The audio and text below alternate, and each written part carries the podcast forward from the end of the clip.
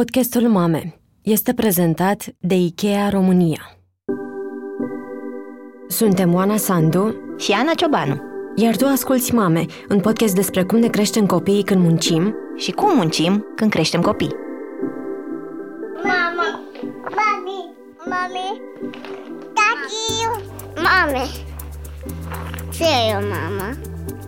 Mama copiii este mama.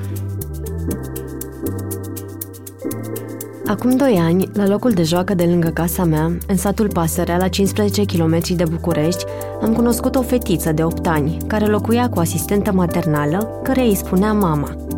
Cum exploram mereu micul univers sătesc în plimbările mele de fiecare zi cu Dora, fetița mea, ne-am împrietenit. Aurelia Mitrea, asistenta, era o femeie blândă și am văzut cât de frumos se poartă cu copilul de care avea grijă. Astă vară, eu și Dora am fost invitate la aniversarea fetiței, într-o curte cu baloane, trambulină, coifuri și suflătoare, pui la grătar și veselie. Mi-amintesc cât s-a animat petrecerea când a apărut o mamă cu 3 fete care și-a parcat mașina în curte. Cum fetele ei au îmbrățișat-o pe Aurelia și pe fetița de care are grijă, cu multă dragoste, de parcă nu se mai văzuseră de o grămadă de timp. Am aflat că mama, cu cele 3 fiice, se numește Nadia Ghișa și este mama adoptivă a copiilor cu care Aurelia și-a început meseria de asistentă maternală. Lumea adopțiilor mă fascinează încă de când sora mea a devenit mama unei fetițe pe care a adoptat-o în 2010. Așa că am fost curioasă să aflu povestea Nadiei și să vă spun și vouă. Totul a început acum 10 ani, când ea și soțul au decis să adopte un copil. Nadia avea 30 de ani și muncea într-un salon de coafură în cartierul bucureștean de Măroaia, la câțiva kilometri de Buftea, orașul în care se mutase și unde, alături de partener, a pus pe picioare o casă. Își dorea atât de mult să devină mamă, mai ales că trăia în fiecare zi pe lângă mame, cliente și colege de ale ei. Când a ajuns într-un birou al Direcției de Asistență Socială și Protecția Copilului să o întâlnească pe fetița pe care ar fi urmat să o adopte, a avut un șoc. Soțul meu s-a apropiat imediat de ea, l-a acceptat să vorbească, să se joace cu ea. În schimb, eu n-am putut să mă apropii de ea. Nu că n-am putut eu, nu știu, pur și simplu mă respingea. Eram cumva îmbrăcată și în ceva deschis la culoare și nu știu dacă m-ar fi comparat sau în mintea ei avea așa o teamă de persoane îmbrăcate în ceva deschis. Cert este că nu știu, cred că am stat cam o oră și pur și simplu nu am reușit să mă apropii. Și atunci m-am început să plâng, m-am supărat, m-am simțit așa vinovată cumva că nu reușesc să o fac să mă accepte și am zis că nu are sens să forțăm lucrurile. Și clar, nu a fost să fie pentru noi. Ne-a invitat doamna director în birou cumva să mă liniștească, pentru că nu mă puteam opri din plâns și acum m-au apucat emoțiile când mă gândesc. Și stând de vorbă, cineva, tot din Direcția Copilului, a deschis discuția despre gemene și a spus gemenele și atunci doamna director a spus nu, exclus, pentru că ele nu sunt în regulă. Și m-a trezit în secunda următoare și am întrebat ce înseamnă nu sunt în regulă. Sunt bolnave, nu se poate face ceva pentru ele, adică ce înseamnă? Și ne-au spus nu sunt adoptabile pentru că nu aveau... Mama biologică își dăduse acordul pentru adopție imediat după naștere, dar fiind recunoscute de tată, tatăl nu era de găsit. Fetițele aveau atunci 3 ani și 4 luni. Nu știu, mi s-a întâmplat ceva atunci, mi-a rămas și am tot insistat. De felul meu nu sunt insistentă și nu îndrăznesc să trec peste niște limite și știu clar unde mi-e locul și cât mi este lungul nasului, dar am insistat și am întrebat, am vrut să aflu mai mult despre ele. În aceea zi? În aceea zi, da. Și ne-au povestit ce înseamnă că nu sunt în regulă, perfect sănătoase, minunate, erau în plasament la asistentul maternal de 3 ani, deci imediat au stat în maternitate fiind născute prematur până la 4 luni. S-a întâmplat să fie de acord să cunoaștem fetele. Noi am spus, bine, nu sunt adoptabile, dar dacă tot am venit, nu putem să le vedem, adică nu puteți faceți cumva să le aduceți. Au făcut în așa fel încât să ne vedem. Noi ne-am asumat, atunci ne-au explicat, dar exista o variantă să le luăm în plasament familial. Și atunci era o variantă să le putem lua, dar să nu le putem adopta, pentru că din punct de vedere juridic nu erau adoptabile și nu se știa dacă se putea sau nu să devină adoptabile la un moment dat. Dar am zis, ok, bine, atunci dacă putem așa, le luăm așa. și o să le adoptăm la 18 ani cu acordul lor. Nu știu dacă neapărat am impresionat prin felul nostru de a fi, dacă e clar din punctul meu de vedere așa a fost undeva acolo sus în univers sau la Doamne, Doamne, unde să o ține o evidență că lucrurile așa trebuiau să se întâmple. Când le-am cunoscut, a fost clar dragoste la prima vedere. Pentru că în nici 5 minute erau cu mâna în părul meu, se jucau cu mine, erau, da, așa vesele și bucuroase. Ai cunoscut în ziua aceea? În ziua aceea, da, în ziua aceea. În ziua aceea a fost așa oarecum și o chimie și cu asistentul maternal, care ne-a ajutat enorm să ne apropiem de ele, pentru că totuși aveau 3 ani și 4 luni. Singurele persoane și care le iubesc și în ziua de astăzi, nespus de mult, pe care ele au deschis ochii și față de care aveau sentimente și primeau sentimente și afecțiune, erau familia asistentului maternal plus bunicuțele, mătuși, că locuiesc oarecum pe aceeași stradă unii lângă alții. Și era greu să rupi 2 copii dintr-un loc în care au stat și acolo au deschis ochii și le spuneau mama, tata, da, să iei tu într-o persoană străină. Păi, până am putut încheia procedurile de deplasament familiar, ne-au primit, ne-au invitat să venim, să stăm la ei dacă vrem. Veneau cu fetițele la noi, petreceam timp împreună, mergeam împreună în parc și le-a pregătit pe ele foarte frumos, chiar dacă le spuneau mama și tată, le-au pregătit spunându-le că într-o zi o să vină mami și tati să le ia acasă, neștiind cine va fi mami și tati.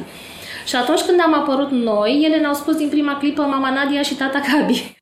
Nadia vorbește chiar de Aurelia, vecina mea, care are acum 54 de ani, 2 băieți de 32 și 31 de ani, o fiică de 23 și o nepoată de 4 luni. Fetița de 9 ani este în grija ei de la câteva luni. O ajută să-și pregătească temele pentru școală, unde i-a făcut rost de profesor de sprijin, o duce la psiholog, o însoțește mereu în parc, iar vara trecută au fost în tabără la mare. Aurelia spune că n-a fost ușor să accepte că fetițele de care a avut grijă prima oară vor merge la părinții adoptivi, dar a simțit că Nadia și soțul ei sunt oameni buni și i-a plăcut că au ținut legătura mai departe. A fost greu, da, pot să spun, dar cam așa, vreo 2 săptămâni, poate 3, dar după aceea ca și cum ar fi fost de la sine, poate că ca și cum ar fi fost ale mele. E mult până, cred că oricine e așa și are copii și chiar dacă n-are, dacă pune suflet, nu mai face diferența, n-are cum. N-are cum să mai facă diferența atâta timp cât crești, mângâi, hrănești, oferi toată dragostea, adică după aceea n-are cum să mai fie altfel. Nici nu cred că e altfel. Te bucuri împreună cu el, treci peste toate. Am crescut cu ele, ne-am îngrijit cât am putut de bine. Și la un moment dat a venit cineva să le adopte. Vă așteptați să fie complicat să le dați? V-ați pregătit cumva pentru asta? Cum a fost? Că știu că n-a fost ușor. Da, n-ai cum să te pregătești pentru că vine așa dintr-o dată și te pune în fața faptului împlinit. După aceea, cum îți este ție, asta e. Adică ce să zic, au fost momente, sincer, adică mult timp, aproape o lună de zile care nu puteam să-mi revin așa, dar am realizat că asta este situația și că ce au făcut părinții care le-au luat, au făcut bine, foarte bine, un lucru pe care... Adică nu face toată lumea, nu face numai cine își dorește. Asta e. Și am realizat și mi-am revenit. Nadia mi-a povestit că i-ați ajutat foarte mult să facă tranziția aceasta și că ați... Datorită lor, pentru că au continuat să țină legătura cu noi, ei...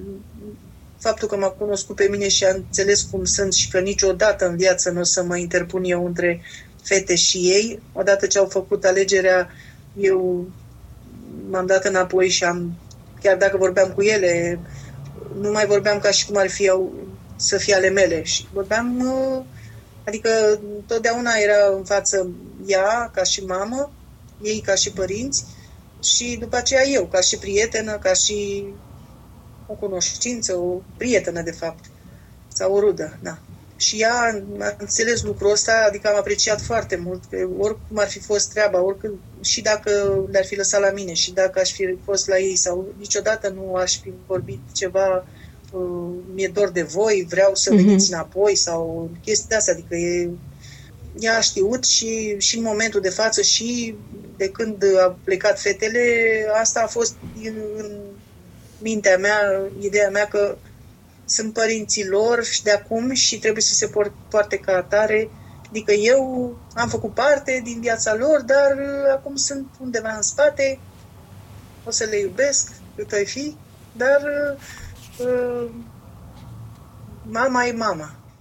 În prima noapte când l-a adus pe fete acasă, Nadia a fost singură, pentru că soțul ei făcea taximetrie noaptea. Și m-am gândit așa, bun, ce fac acum? Zic, dacă o să plângă peste noapte, îl sun să vină, mergem la Brănești, o chemăm pe Aurelia la noi, ce ne facem? Și erau învățate să fie legănate pe picioare și am zis, bun, ce facem acum? Hai să facem așa, una pe picioare, una în brațe.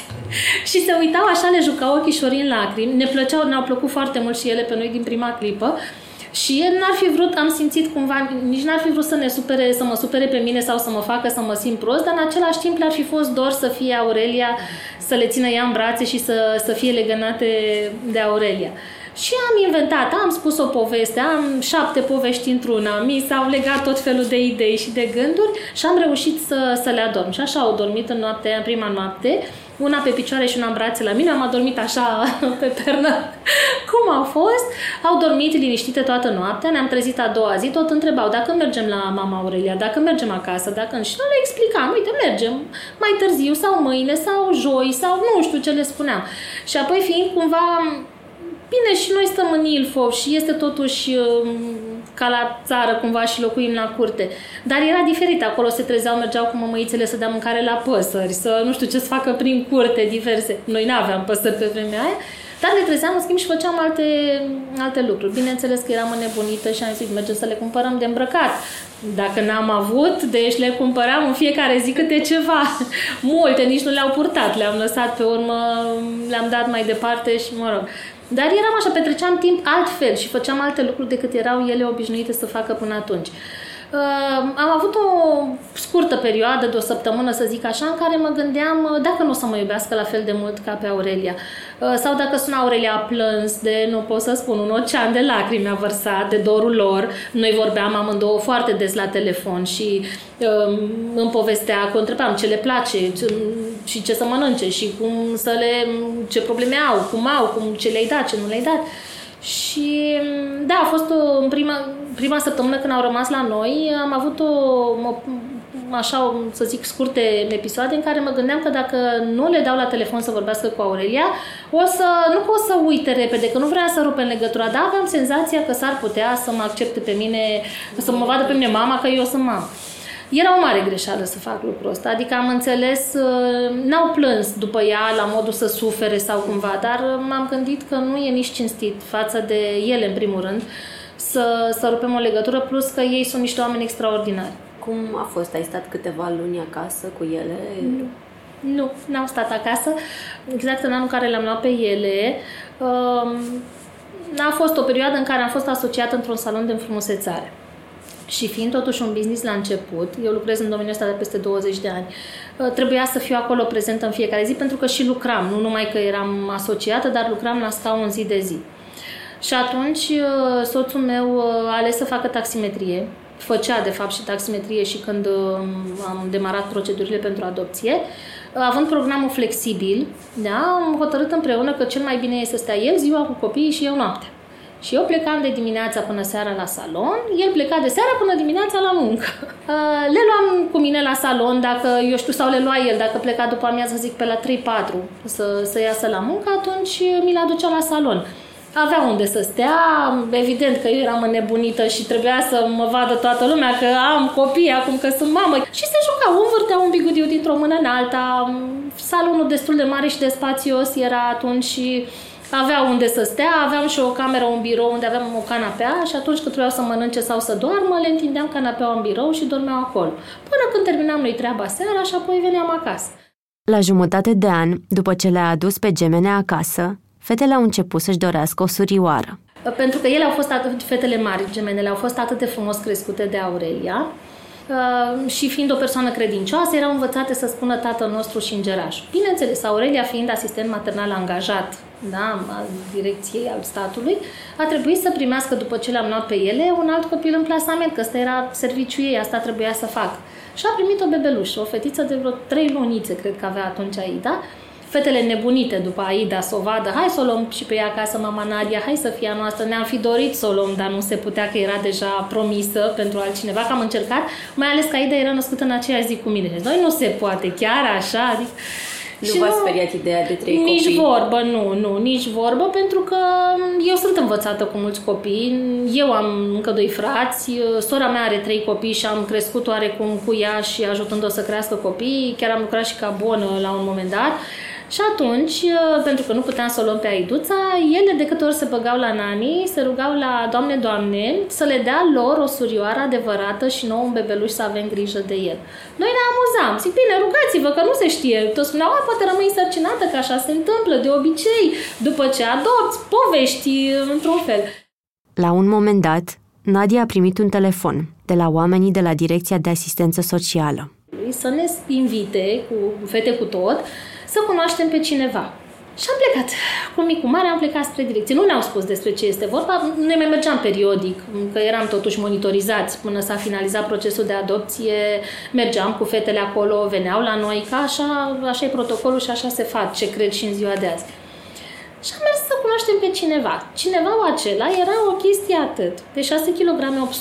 Avea un anișor, pentru că a fost născută prematur, la 6 luni jumate, la 800 de grame.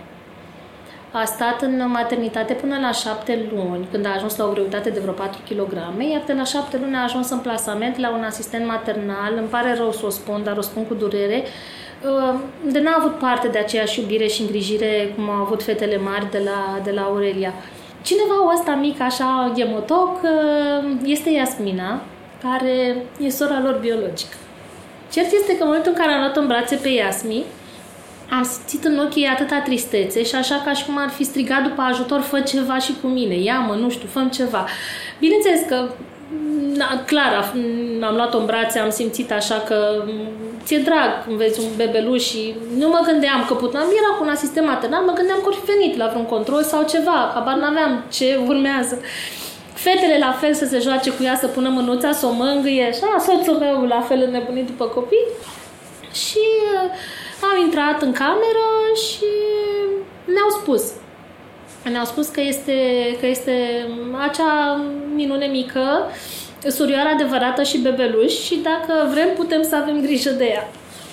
Și bineînțeles că ne-au spus că e sora lor biologică, am zis, clar, eu nu mai las din brațe, nu știu ce face și cum faceți, nu știu cum stă treaba asta din punct de vedere juridic cu Iasmi, dar ea trebuie să meargă cu noi acasă. Bineînțeles că nu s-a putut, că nu merg lucrurile așa, era firesc, nici nu... Cu asistentul maternal nu a fost așa o chimie fantastică să putem face ceva și pentru ea, dar cumva la insistențele noastre... și că trebuia să meargă Iasmina la evaluarea medicală la 1 an, am mers împreună, mititica nici nu flexa, piciorușul drept era cumva înțepenit. Persoana respectivă o îngrija, îi dădea să mănânce, avea grijă, nu pot să zic de ea, dar o puneam premergător, să nu se lovească, să nu se rănească și am înțeles, din punct de vedere medical nu e în regulă, pentru un copil cu problemele Iasminei la vremea aceea, nu ar fi trebuit să stea în premergător. Mușchiuleții nu erau destul de tonifiați, coloana ei nu era destul de puternică și asta i-a cauzat atunci foarte, foarte mult. Insistam și mergeam noi și luam asistentul maternal de acasă și o duceam, mergeam la medic, o aduceam acasă și am luat-o Imediat după ziua ei, pe 12 octombrie, a făcut un an, fiind adoptabilă, cu probleme de sănătate, recunoscută doar de mamă care își dăduse acordul, fiind surioara lor biologică, iar interesul major al copilului, mai ales dacă sunt frați, este să crească împreună, au găsit o nișă în sistem și au putut să ne dea pe Iasmina foarte repede. Dar în paralel cu treaba asta, au reușit să facă cumva și fetele mari să devină adoptabile. Toată treaba a durat vreo 2 sau vreo 3 ani, dacă nu mă înșel, cam așa, aproape de 3 ani, că erau fetele mari în clasa 1 când s-a terminat procesul de adopție. Au ajutat-o foarte mult fetele mari, foarte, foarte mult, pentru că ea nu stătea în șezut la un an. Noi am început să ne interesăm ce putem să facem, am mers cu ea la medic, să facem gimnastică medicală, ne-au învățat ce să facem cu ea și acasă. Nadia a știut mereu că fiicele ei vor ști cum au ajuns în familia lor. Nu a vrut niciodată să le ascundă adevărul și au vorbit mereu de când erau mici despre asta, prin povești. Într-o zi însă, când fiicele mari erau în primul an de școală, ea și soțul l-au luat în sufragerie și au făcut un cerc pe covor. Atunci le-au spus povestea mai complicată. Ne-am ținut de mână, lor li s-a părut amuzant și ne-am zis, uite, trebuie să vă spun un lucru foarte important. Noi trebuie să vă spunem ceva, soțul meu e mult mai emotiv decât mine și el e, în momentele astea așa emoționante, plânge și e mai greu să-și găsească cuvintele, e mai greu să vorbească și să se facă și înțeles. Și atunci mi-a dat mie sarcina asta să spun lucrurilor pe nume. Și le-am spus, am început cu, uite, știți, nu toate mămicile, noi am mai discutat, țin mămicile în burtică, unele țin la sufletel. Eu sunt o mămică care am ținut copii, v-am crescut pe voi în suflet, v-am primit așa ca un fel de dar de la Doamne, Doamne, așa consider că sunteți pentru noi, dar lucrurile în viața reală se spun altfel. Treaba asta se numește adopție. Ce este adopția? Este exact ceea ce trăim noi. Faptul că am încercat așa cumva pe înțelesul lor la 7 anișori să le spui cum se concepe un copil, cum se naște, cum apare pe lume, cum și în ce fel. Nu știu să spun exact cum, dar mi-au venit atunci cele mai potrivite cuvinte în minte. După ce am terminat ce am avut de zis, am stat așa o secundă, două, cred că atât de tare îmi bătea inima și așa, că așteptam o reacție, așteptam să se întâmple ceva, strângeam pe soțul meu de mână de când... și la risuca... cea mai mare dintre ele, a stat așa, a căzut cumva pe gânduri. Iasmina nu știu cât a înțeles ea atunci și a zis ce bine că au făcut asta, că altfel nu erați voi părinții noștri. Atât de multă putere și de încredere în mine și în noi mi-au dat cuvintele ei, încât nici o secundă, adică indiferent de ce greutate am întâmpinat, că e de perioada asta de preadolescență, că e cu dificultatea de învățare, că e urma probabil vreo perioadă în care o să fie puțin mai rebele, nici absolut nimic nu mă pune, nu mai îmi dă o stare de teamă că n-am putea să gestionăm împreună povestea. Un greu pe care mi l-am dorit foarte mult, asta spune Nadia că înseamnă să ai 3 copii. Pentru că la un moment dat și-a dat seama că muncește într-atât de mult încât nu le vede crescând, a decis să renunțe la afacere și să lucreze doar joia, vinerea și sâmbăta. Am fost un copil care n-am avut și atunci când le-am primit pe ele, din dorința de le-a oferi hăinuțe, încălțăminte, jucării, ieșiri, plimbări, așa, trebuia să muncesc pentru toate astea sau să muncim amândoi. Și atunci... mă bucuram că pot să fac asta pentru ele, dar în același timp când mă suna soțul meu și îmi spunea uite ce-au mai făcut astăzi Iasmi sau uite ce-au mai făcut fetele, mă durea cumva așa că nu puteam să mă bucur și eu de lucrurile astea. Ele seara nu făceau mie, că dormeau și spuneam să te topești, ținându-le în brațe și privindu-le, sau mai stăteam seara puțin de vorbă sau le mai citeam o poveste. Și într-o bună zi, Iasminuței, care îi place foarte mult să deseneze, i-a trimis așa universul sau un gând minunat. Și mi-a făcut un desen. O prințesă cu un castel, cu norișor, cu fluturaș, cu floricele, o frumusețe. Și am venit acasă, vai, dar ce frumos ai desenat. Asta s-a întâmplat acum vreo 4 ani sau 5, cam așa. Și zic, dar tu ești singură? Unde sunt celelalte prințese? Unde? Nu, mami, că tu ești aici, ești o regină. Și zic, măi, regină singură, fără rege, zic, noi prințesele spunem într-una, adică prințese, așa le zicem mereu. Și zice, nu, mami, că tu erai... Zice, nu eram în castel cu tati. Deci pentru mine a fost o lovitură cumplită. Am simțit de parcă m-ar fi lovit, nu știu, un tren, ceva. M-am gândit că a vrut cumva să-mi transmită așa inconștientă fiind de puterea mesajului ei, că totul este frumos în viața ei și minunat, dar eu nu sunt prezentă. Și a fost așa un duș atât de rece, m-am gândit și am zis, bun, cred că n-are sens să aleg să le cumpăr 10 perechi de pantofi și 3 rochițe și 10 fustițe, când de fapt ce nevoia lor cea mai mare și a mea este să petrecem timp împreună. Tot discutând cu soțul meu acasă și gândindu-ne cum să facem, ce să facem, să fie bine și pentru noi ca familie și pentru ele în primul rând, că na, ca și copii, dar a zis, bun, hai să vedem cum poți face să lucrezi mai puțin. Nu atât de mult zi de zi, de dimineață până seara. Chiar dacă nu lucram efectiv de dimineață până seara, faptul că trebuia să fiu prezentă în salon tot mă ținea acolo legată, că erau lucruri pe care trebuia să le facem. Și am ales să rămân angajat, să nu mai fac parte din conducerea salonului, să-mi fac un program așa cum pot ca să am mai mult timp pentru fete și am luat cea mai bună decizie și am făcut cea mai bună alegere pe care o puteam face pentru ele. Timpul pe care l-a economisit îl investește acum alături de fiicele sale în acțiuni caritabile. Acum 4 ani, împreună cu soțul, a înființat o organizație care se numește Trei Prințese. Vor să facă lucruri bune în comunitate. Spre exemplu, după ce au aflat că una dintre fiice are nevoie de aparat auditiv, s-au gândit să facă ceva și pentru alți copii, ai căror părinți nu-și permit investigații suplimentare. Au strâns 4.000 de euro, în mare parte de la clientele Nadiei, ca să cumpere un aparat de screening auditiv pentru nou-născuți. Și l-au donat maternității din Buftea, acolo unde s-au născut gemenele lor. În fiecare an, duc câțiva copii din Buftea la control stomatologic în București. Fac ateliere de gătit la grădinițe și în fiecare săptămână Nadia tunde gratuit pensionari din oraș, într-un spațiu al primăriei, pe care ea, cu ajutorul donațiilor, l-a transformat în coafor. I-a spus frizeria bunicilor. Cum e acum viața cu aceste trei prințese care se apropie de adolescență, cu organizația Trei Prințese și cu celelalte lucruri pe care le faceți cu toții? Minunat e puțin spus.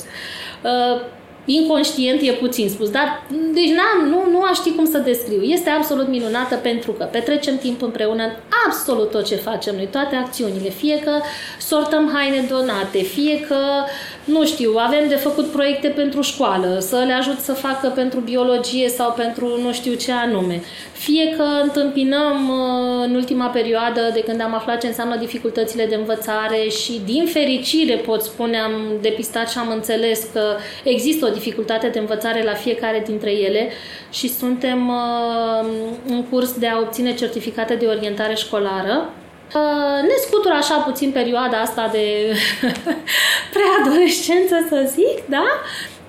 Dar depășim, trecem așa în fiecare zi, învățăm unii de la alții, mergem la niște prieteni, la un centru de plasament, prieteni le spunem copiilor, la un centru de plasament în Mogoșoaia și prăjiturim împreună cu ei sau gătim cu ei. Nu o facem frecvent, dar ori de câte ori vrem și putem să facem asta. Sau mai gândim, ele mă învață pe mine acum pentru că eu sunt puțină tehnică așa și nu mă pricep foarte bine și mă învață, mi-arată cum să lucrez sau ne gândim împreună ce să facem, cum să facem pe calculator, pur și simplu petrecem timp împreună. Sau mai ieșim cu cățelușii la plimbare sau, nu știu, orice, lucruri firești. Dansăm, cântăm. IKEA România se axează pe atingerea unui echilibru de gen în cadrul companiei, oferind egalitate de șanse între femei și bărbați și remunerație egală pentru același tip de muncă. Salariul egal pentru aceeași muncă pentru femei și bărbați este un pas înainte spre a deveni o organizație care recunoaște că diferențele influențează cultura într-un mod pozitiv și contribuie la evoluția companiei. Podcastul Mame este produs de Dor. Ideea a fost a lui Cristian Lupșa. Gazdele sunt Oana Sandu și Ana Ciobanu. Tema muzicală este un musical postcard de Răzvan Gabăr. Editor de sunet Horia Baldea și identitate vizuală Loretta Isaac. Podcastul Mame este ascultat de comunitatea online Zen Mami.